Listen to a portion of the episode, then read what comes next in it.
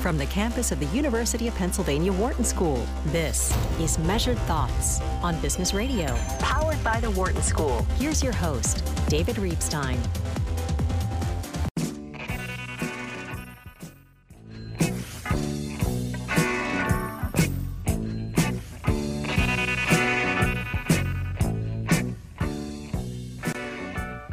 Welcome, welcome, welcome to Measured Thoughts on Business Radio, powered by the Wharton School.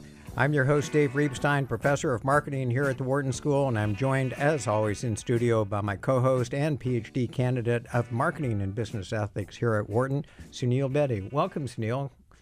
Hope Thanks you had for a, having hope me. Hope you had a good weekend. I had a great weekend. What about you? Uh, mine was wonderful as well. So, really good. Let me remind our audience that we're live every Monday at 4 p.m. on Sirius XM channel 132, and we are replayed throughout the week. So tell me about your weekend if it was so wonderful. Oh, I just went outside, enjoyed a little weather, played a little tennis. Can't beat that. Uh, you are a good tennis player. I'm okay. much better than, uh, well, I spent time, part of that time on the weekend flying. You got Uh, delayed, yeah, right? delays, delays, delays. It's just part of what happens when you fly. I had been out uh, to Purdue, my alma mater. Oh, and wonderful. Was there, but I didn't stay for the football game. I came on back, and then I see in the news that our our host here, you know, Sirius XM, they bought Pandora. Yeah. Pretty pretty amazing. Pretty amazing. Big acquisition. Uh, It's exciting. b- Costly acquisition, but big big acquisition, and it sort of gives you a sense of the value of having a set of listeners. Yeah, absolutely. And so, uh, really, really amazing to see that they've done that, and congratulations. That's exciting to see, you know, what's going to happen in the future. It's uh, really, really great that they uh, happen to have done that. But we have a good show to get to today. So let me tell you what about the show today.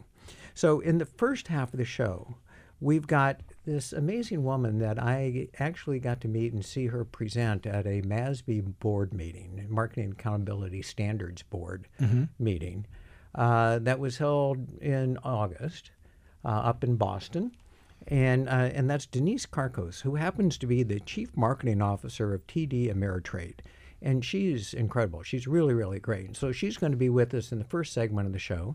Second segment of the show, um, it's going to be you and me, Sunil, and we're going to open the lines up to any questions people have about marketing, branding, metrics, anything that they could uh, think of that's relevant to that. Certainly, they can call in during uh, Denise's time when she's on the phone uh, as well. Let me remind the audience that you're listening to Measured Thoughts on Sirius XM 132, business radio powered by the Wharton School. And you can give us a call at any time at 1 844 Wharton. That's 1 844 942 7866. You can email us at businessradio at SiriusXM.com.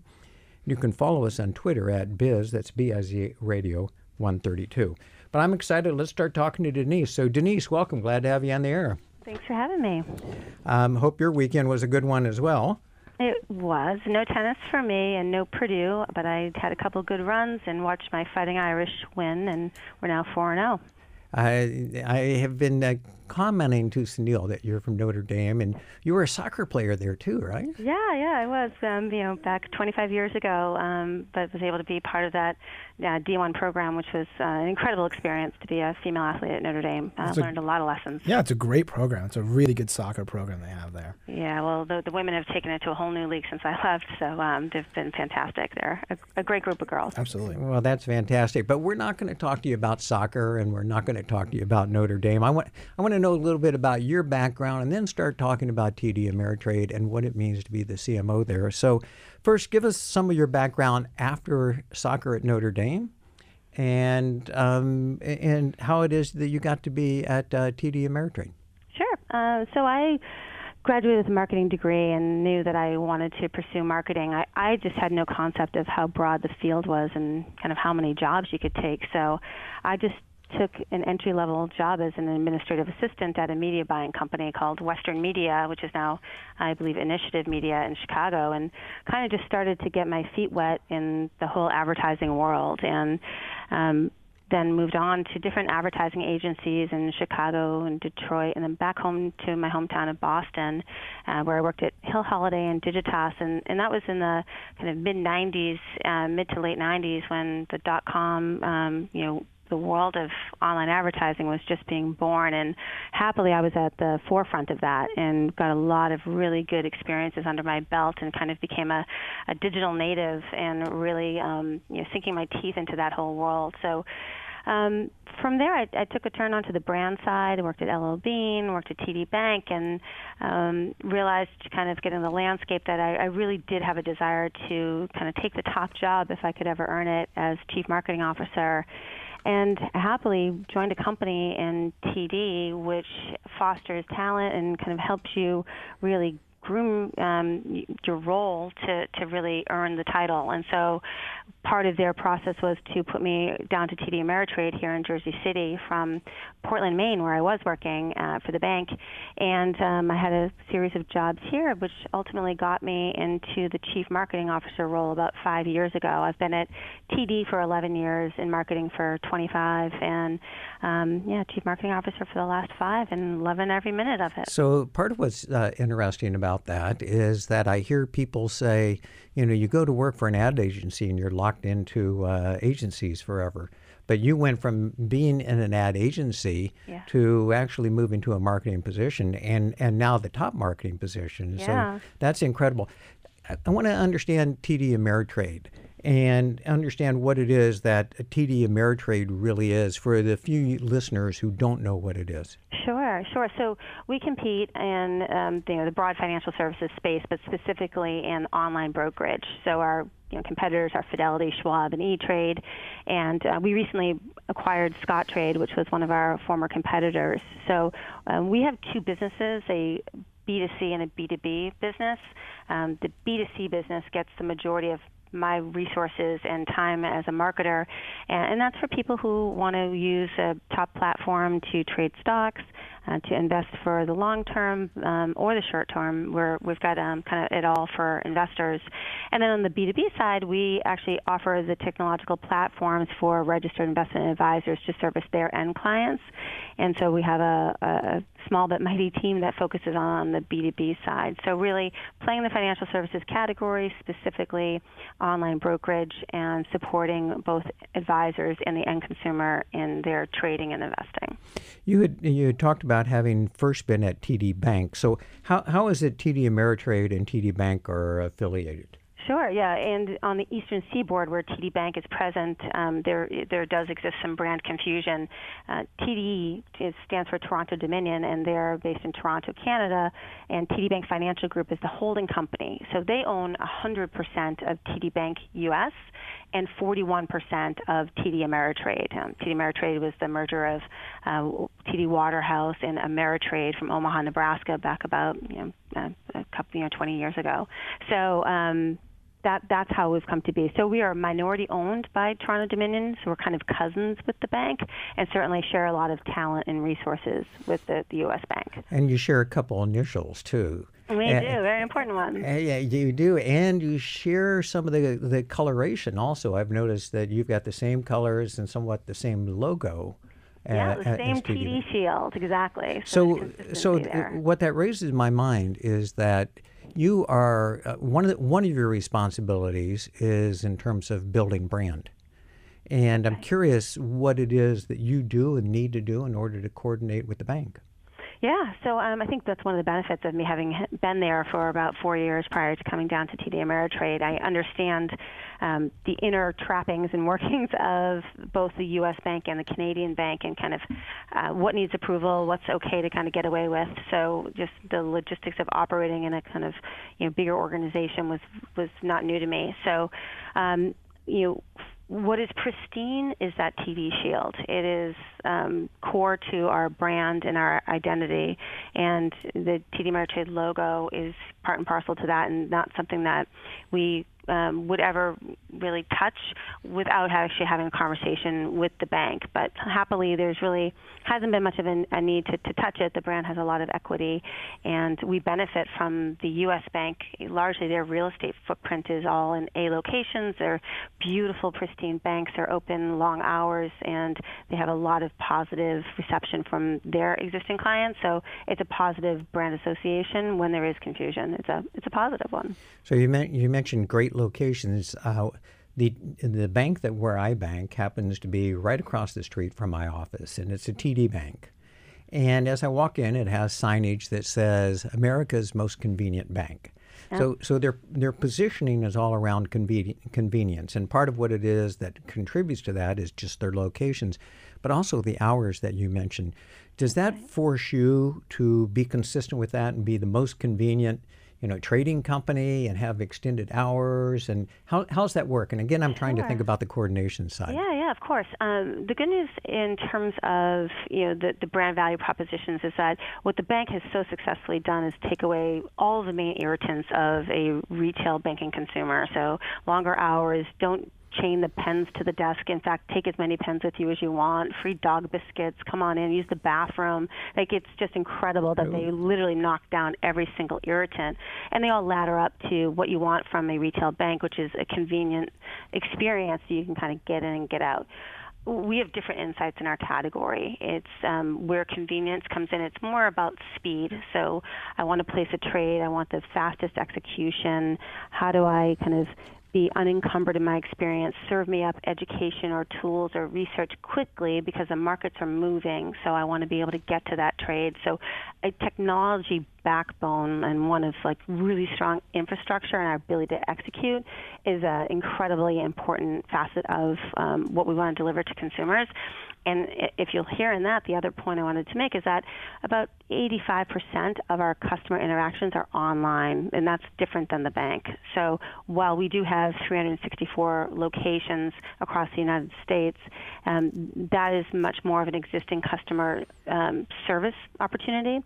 So for them to come in, maybe go over their portfolio, do some reallocations, but the core you know of our business is really online and that's more about ease and speed so you implement it differently but it still is around the theme of convenience and, and you're sort of you're, you're both hooked onto that is that right yeah, yeah. Con- convenience as defined in a, a, slightly different way. You know, brick and mortar convenience for the bank and kind of technological convenience, ease sure. and simplicity and speed for us. By, by the way, do you ever do you measure it, so this program is all about sort of marketing and what it yeah. is that we measure and everything. Do you measure how per, how your customers perceive you to be convenient or not, and relative to others?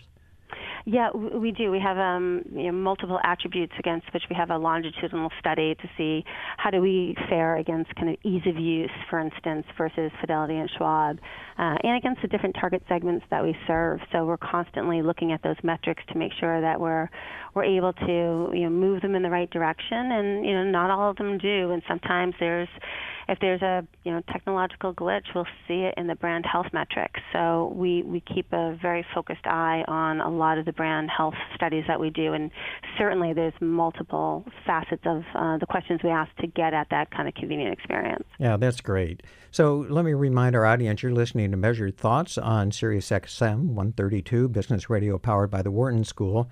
We're currently speaking with Denise Karkos, who is the Chief Marketing Officer of TD Ameritrade. And you can give us a call at 1 844 Wharton. That's 1 844 942 7866. And you can ask her any hard questions that you want.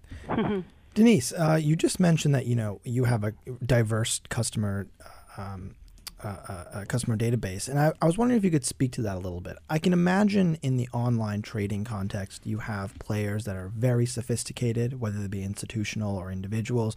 You also have people that have no idea how to trade online. So, how do you think about delivering different messages, or is it the same message? How do you think about marketing to those th- that diverse set of consumers? Yeah, so um, I think one of the I, think I, I grew up in the best era for a marketer. So uh, the fact that I've been able to see how to be a marketer when you really didn't have uh, a lot of technological uh, tools to help you, and the analytics weren't as robust to today, where, I mean, for our business especially, being uh, largely online, we have such sophisticated partnerships that we can have to understand and mine data and really personalize a consumer's journey. It, it's intoxicating, to be honest with you. So um, we have a lot of external partnerships from attribution modeling companies to you know, third-party data like use Adobe and Salesforce from a customer relationship management perspective.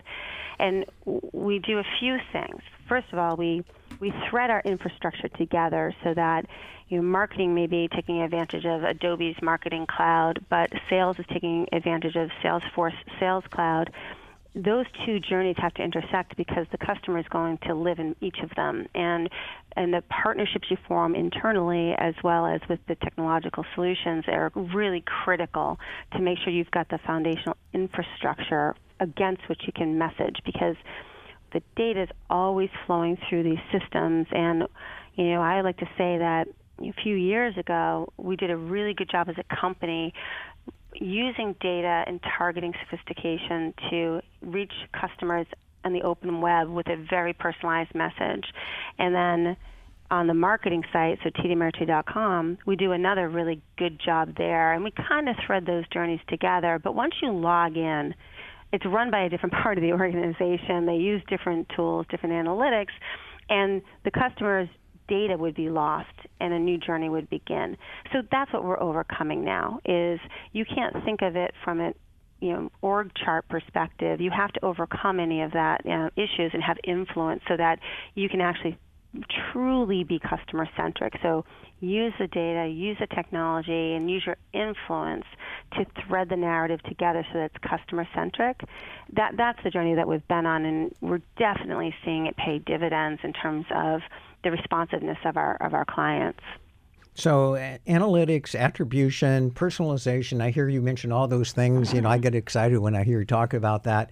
So you've sort of led the transformation there at TD Ameritrade, as I understand it. First of all, how difficult of a journey was it to sort of transform the organization to be much more customer centric and, and, using all the analytics that uh, you were just describing? Yeah, you know, it's um, I, I've worked for you know a dozen CMOs and learned so much over my my years, and it's given me the time. And I, I think you know the lesson that I always learned is when the day comes where I am able to kind of pursue that that dream and take that role, kind of know how I want to show up. And because as you get you know older in your career or more seasoned, you know, people have their own brand and what kind of marketer are you? Are you a brand marketer? Are you are you a, a data marketer? Are you more about technology? Kind of where's your passion take you? And and you know how do you how are you seen by your team?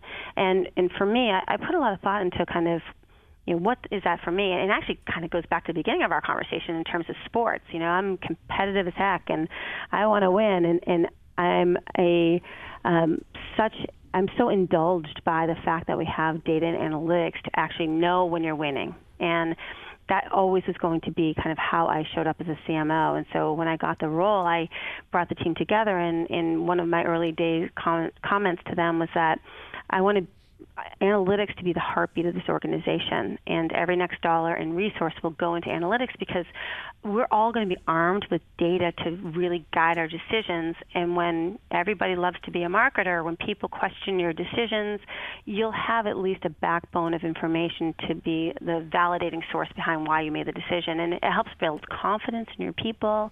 Um, it helps the best part, it drives true revenue.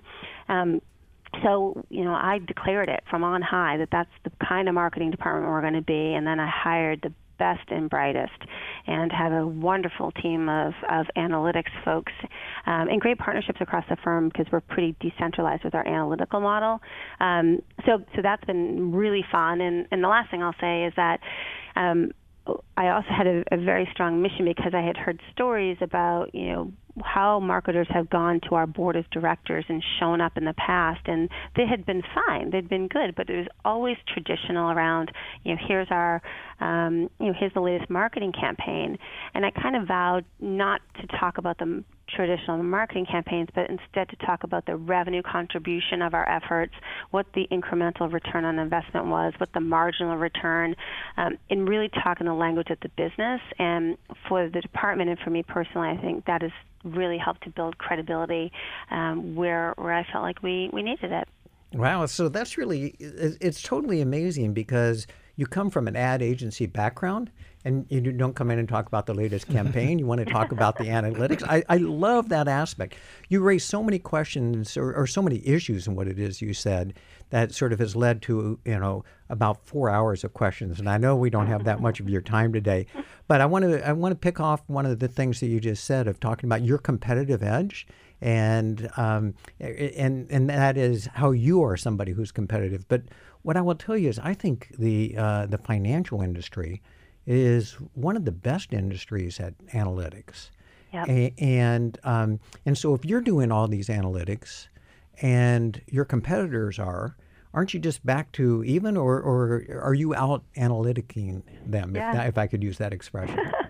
Um, well, what I love about that question is I think what left on its own, you know, back in the day, right, you were either a brand marketer or you're a direct marketer, and today you have to have all of those skills, and they're all kind of blended together because the, the the the art can now be delivered in the most targeted way. So you better have the science behind it right.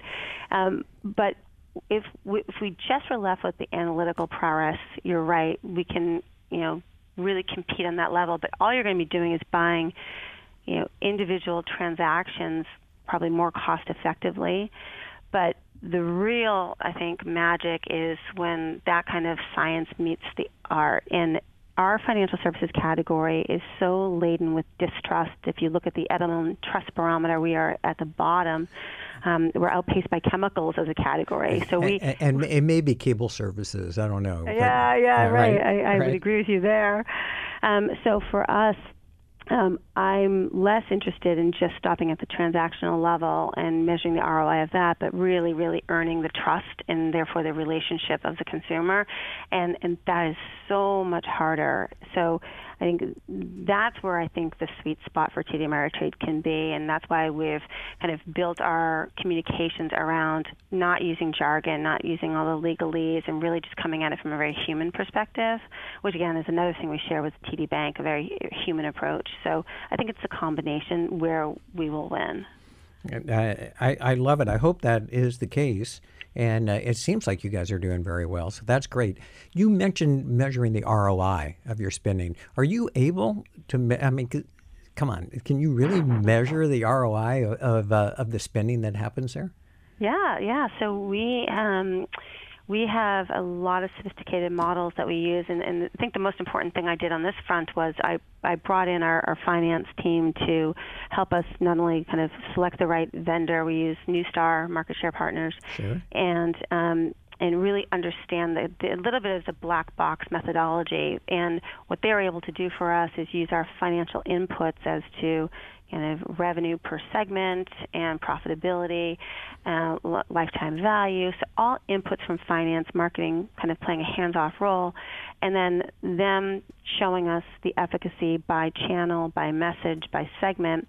In an incremental ROI perspective, historically we had taken credit for 100% of the new accounts that walked in the door. These models tell us now you would have gotten you know X percent anyway, just because markets were up or it was really volatile uh, or competitors you know dropped their pricing. And so there there's all sorts of macroeconomic factors that play into my world and I'm sure every other marketer's world. But we can actually kind of d- deduct that from the performance and only take credit for the incremental contribution of marketing. And since finance is bought in, you know, we go we back test against the reality, and you we're at a 96% um, confidence rate that the ROI models that we have in place over the last five years are, are pretty valid. I didn't realize you had been using New, uh, Neustar Market Share. I had been uh, on their advisory board and very involved with them. So uh, Oh, good. I'm, I'm delighted to hear that as well.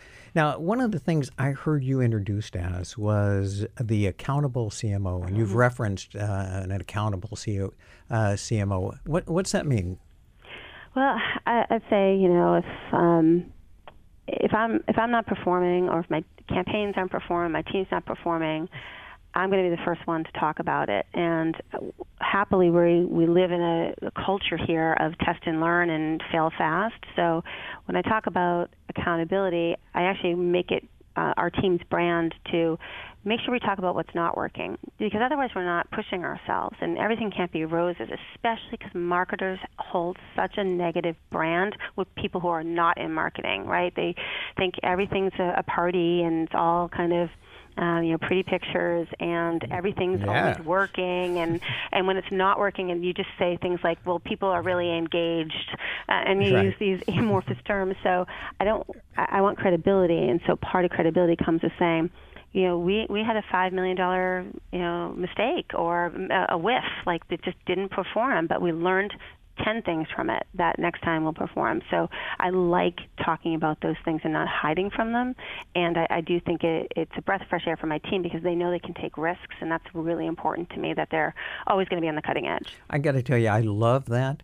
Uh, you know, one of my one of my pet peeves is uh, always there are these organizational chats that talk about best practices, and, and I always think companies should talk about worst practices. What didn't what didn't work, and be able to learn from some of that. So that's great that you're doing that. Again, let me remind our audience you're listening to Measured Thoughts on Sirius XM 132, Business Radio powered by the Wharton School.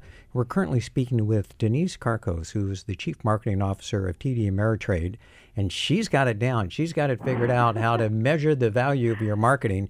Give us a call at 1 844 Wharton. That's 1 844 942 7866. Uh, uh, Denise, I'm, I'm real curious about sort of your balance. One of the things I've heard you talk about is thinking about acquisition of customers. You talked about that. I haven't heard you talk about retention and how much you focus on retention. So, how do you trade off sort of the the focus on acquisition versus retention? Yeah, so um, you know, one of the things that we're we're doing, and I would give ourselves kind of a lower grade on retention from a marketing perspective. So um, we have um, a, a very kind of bad habit in our in our category of deposit offers, meaning if existing client deposits more money, we'll reward them with cash or free trades or you know, electronics or a trip. And it's it, it's an, something that all of our competitors do, and we all watch each other and match our, our offers. And um, it's an expensive part of our mix, but it's a very effective part of it. But that's not a retention strategy. So what we're working hard at now is, you know, looking at you know, loyalty programs, true programs that are not just these one-off trying to you know buy people's love with a cash offer, um, and then I go right back to the backbone of CRM. Um, until we built that infrastructure, we couldn't actually have real dialogues with our customers and kind of use all of our great propensity models for likely to attrite uh, and making sure that along their journey when we see some of those signals we're able to either pick up the phone or send them a different communication depending on their communication preferences. So um, I, I would say you know average grade on this one but our our plan is robust, and now that we've got the CRM infrastructure built to be able to kind of use these models to help communicate and hopefully stand up some meaningful loyalty programs for our consumers. Sure. Uh, we have a we have a uh, caller on on the line for you. So let's turn to Dave, and see what you have in mind. Dave, what's on your mind? Hi, Dave, and hi, Denise. I enjoy your program so far. It's a great amount of information. My question really is the level of conversation you might have with your agencies or your third parties.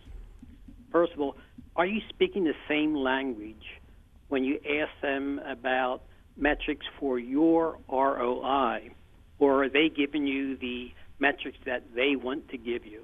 that, that's a great question. Um, so I I call myself kind of a, a no BS kind of leader. So the things that that have not worked out well for my agency partners is when I'm talking in the language of incremental return, and they're talking to me about um, a brand survey that they did with 100 people that showed that there was an affinity for the program. So that did happen early on because we had old muscle memory where we used these marketing metrics that no one understood but marketers. Um, and and yet now we've advanced our thinking so much that, that we truly do have um, much more robust metrics that we can talk, like I said, to a board of directors about. So it was a change management exercise. But what we do now is we have all the agencies come in when Neustar Market Share comes and reports out which channels are working, which messages are working, so that everyone can kind of go back to their corners and know how they're performing. I think when I was on the agency side, I, I always suffered from never getting enough data from the clients. It's just I don't think it's any um, ill will. It's just that the clients are kind of moving on to the next thing and trying to meet their business demands. So I make sure to have learned from that and bring the agencies in to understand this is how we measure success at TD Ameritrade in the marketing department, and here's how you're performing, and constantly bring them to the table to have the right analytical conversations. So Dave, Dave's got a really good question, which is trying to think about: Does your agency use the same metrics? And and so when they do a campaign for you, do they talk your language? And I assume, Dave, that's part of what you were asking about, right? Exactly right. Yeah, so um, they do now. Um, so now, now they they talk about um, they forecast a campaign that we're going to put into market, and they'll say that it's going to drive X amount of accounts and X amount of revenue. So they they are, but it took a long time to get them there. Uh, that's that's great, and I'm I'm glad that you've done it. It sounds like you've really had to push and get them uh, working on the same tone. So, uh, Dave, thank you very much for your call. I appreciate it, and we'll see you later. Um, it, it uh, I do want to find out sort of what's going next for you guys. What is it you're working on? Yeah, so um, I would say that um, we're working on and maybe I'll take a different spin on this. I think one of the things, you know, I've talked about a lot of our, you know, marketing prowess, um, but there's also the inner functionings of a marketing department, and we still are a little too slow in our pace to get to market not everywhere, but uh, overall, if I look at my 250 marketers, there's different paces at which we can deliver programs to the marketplace. And the consumers are impatient and they're moving a mile a minute. And so, how do we make sure that we're meeting them where they are? So, um, you know, one of the things I'm excited about is applying agile methodology to the marketing department so that we can move much faster, cut down our kind of 13 week cycle time or six week cycle time down to a number of days. So, we're just the very, very beginning of that thinking. But I really do think that that will do two things for us. One, it will increase our speed to market, um, but two, it will force us to prioritize because I, I study my associate engagement survey results every year, and, one number never changes, and it's not a good one. It's that there's not enough resources to get the job done, and I think that's because we have too many priorities on our plate. Um, so I really believe that if we apply some of the true agile methodologies to our thinking, that we would be able to then also only focus on the big things. So I'm excited about how that will be uh, received within the department. So I'm going to I'm going to push you on that just for a second, which is you don't have enough resources. I uh, I'm assuming that you've got finance bought in on all the metrics you're using as well. Absolutely. And you're showing a positive ROI for the things that you're spending on. So uh, why is it finance isn't ponying up more resources because you're delivering a great ROI? Here's why.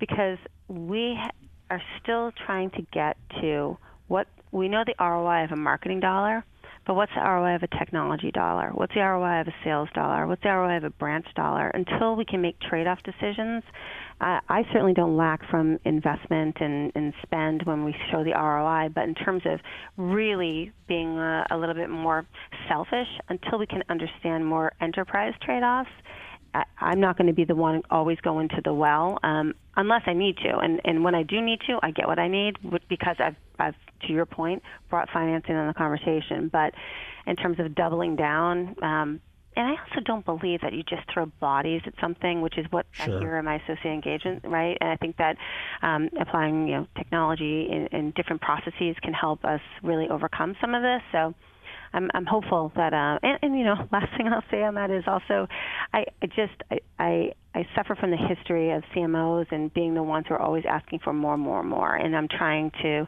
debunk that perception um, and be more of a of a team player. Denise, great answer on that. I will tell you, by the way, that you are my poster child for an accountable marketer, and I, and I think that's great. You've been wonderful, so thank you very much for joining us. Thanks so much. I'm going to ask the the rest of the audience to please do stay with us. We're going to need to take a short break, but when we come back, we're going to talk about marketing, branding, metrics, anything in the last 15 to 20 minutes of the show. Um, and if you want to join the conversation, you can give us a call at 1 844 Wharton. That's 1 844 942 7866. Or send us an email at businessradio at SiriusXM.com. This is Business Radio powered by the Wharton School on SiriusXM 132.